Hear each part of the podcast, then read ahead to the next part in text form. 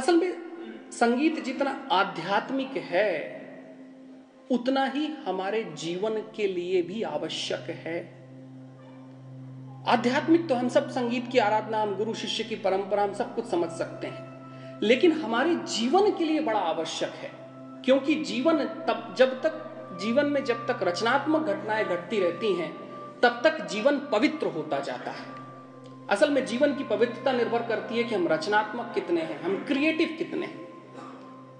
और संगीत हमें रचनात्मक कर देता है, हमें जीवंत कर देता है। एक नई ऊर्जा हम में तो डालता है, लेकिन पूरे समाज में डालता है, क्योंकि ये सुर हमसे होते हुए तो आते हैं, लेकिन जहाँ जहाँ जाते हैं, उसके समस्त को पवित्र और पूर्ण कर देते हैं। इसलिए सुरों का संचार होता है। धुन, नाद, जो हमने कहा कि नाद ब्रह्मा है, कि नाद से ही इस पूरी ब्रह्मांड की उत्पत्ति हुई और वो नाद जिसको योगी सुनते हैं। हमने संगीत को असल में इतना पवित्र माना। इसकी पवित्रता की वजह ये थी क्योंकि हमारे जीवन में जब ये उतरता है तो चाहे वो संसार कहें, ये संसार कहें, चाहे वो संसार कहें, दोनों की सीढ़ियों को कम कर देता है।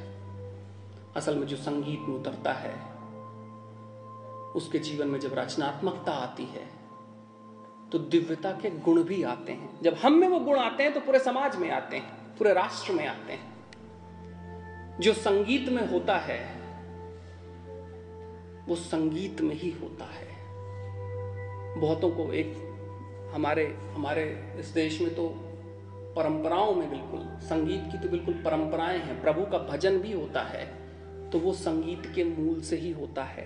और केवल इस देश में नहीं जहाँ जहाँ पंथों का विकास हुआ है। जहाँ जहाँ पर ईश्वर सत्ता की कोई बात हुई है, वहाँ संगीत आया ही है।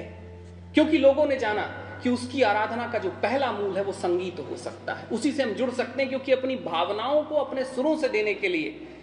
आखिर प्रकट भी अगर कुछ करना चाहे तो ये इस वाणी से हो सकता है, इसके आलाप से हो सकता है।